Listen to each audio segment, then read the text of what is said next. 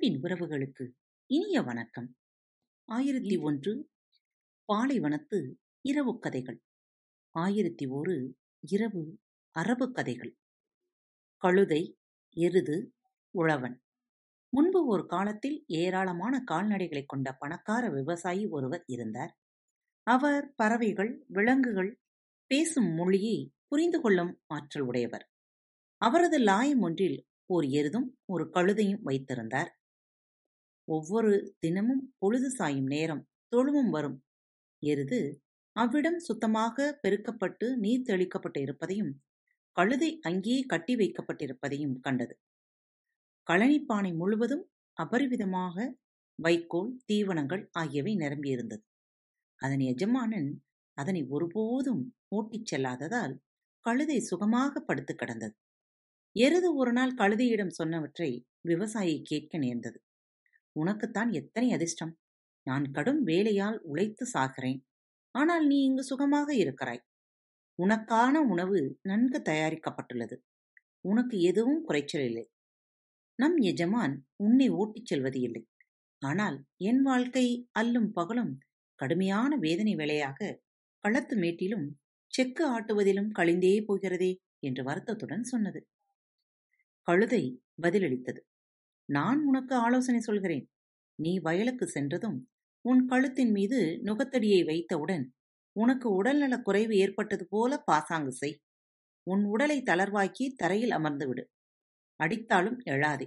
ஒருவேளை நீ எழுந்தாலும் உடன் விழுந்து விடு உன்னை மீண்டும் கொட்டகைக்கு கொண்டு வந்து கழனிப்பானை உன்முன் வைக்கப்பட்டால் அதை புசிக்காதே. ஒரு இரு நாட்களுக்கு மிகவும் குறைவாக சாப்பிடு. இந்த வழியில் நீ நடித்தால் உனக்கு நிரந்தரமாக ஓய்வு அளிக்கப்படும் என்றது.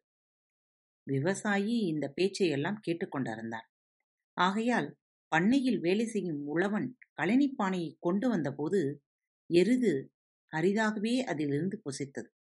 பிறகு மறுநாள் காலை வயல்வெளிக்கு எருதை கூட்டி போக உழவன் வந்தபோது எருது நலம் குன்றிய நிலையிலேயே நடித்தது.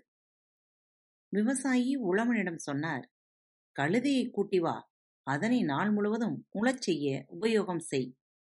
அன்றைய தினம் வேலையை முடித்து கழுதை கொட்டகைக்கு வந்தது. எருது தனக்கு நல்ல அறிவுரை வழங்கிய கழுதைக்கு நன்றி தெரிவித்தது.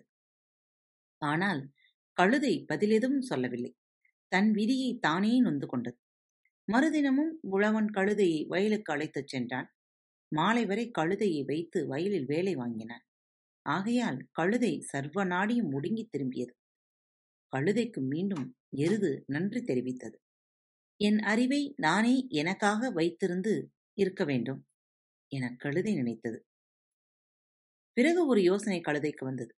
எருதை நோக்கி திரும்பிய கழுதை கூறியது இப்போது நான் என் எஜமானர் விவசாயி தன் வேலைக்கார உழவனிடம் கூறக் கேட்டேன்.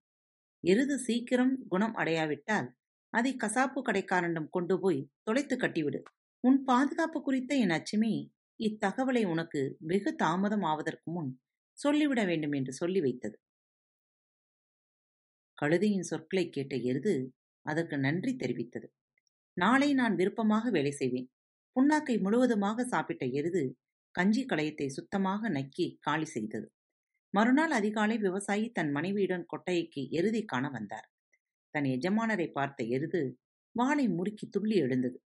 எல்லா திசைகளிலும் உற்சாகமாக சுற்றி வந்து தான் ஏறி பூட்டப்பட தயார் என்று பறைசாற்றியது. எருதை வேலைக்கு உழவன் எடுத்துச் சென்றான். கழுதையும் வேலைக்கு கூட்டிச் சென்றான்.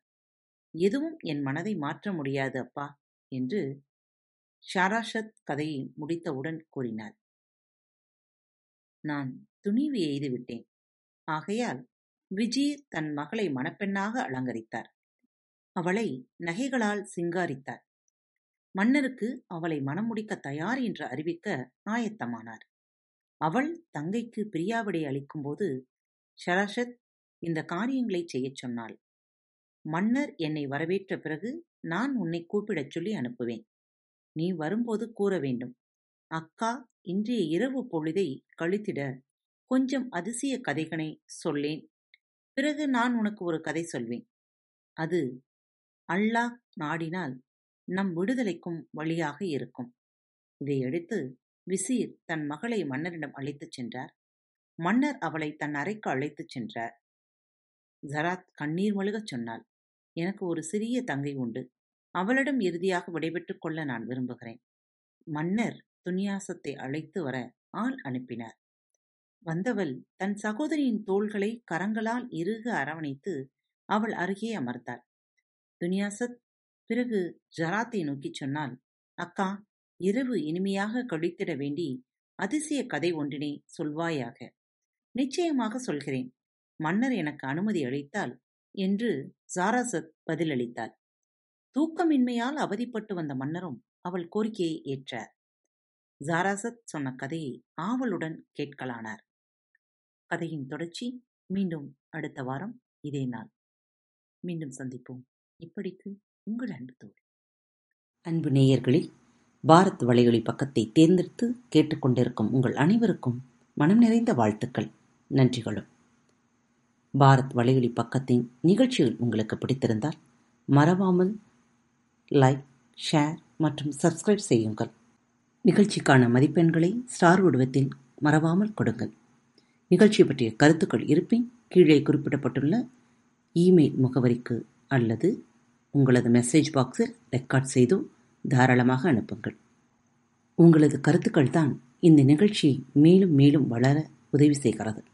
மறவாமல் எழுதி அனுப்புங்கள். இப்படிக்கு உங்கள் அன்பு தோழி.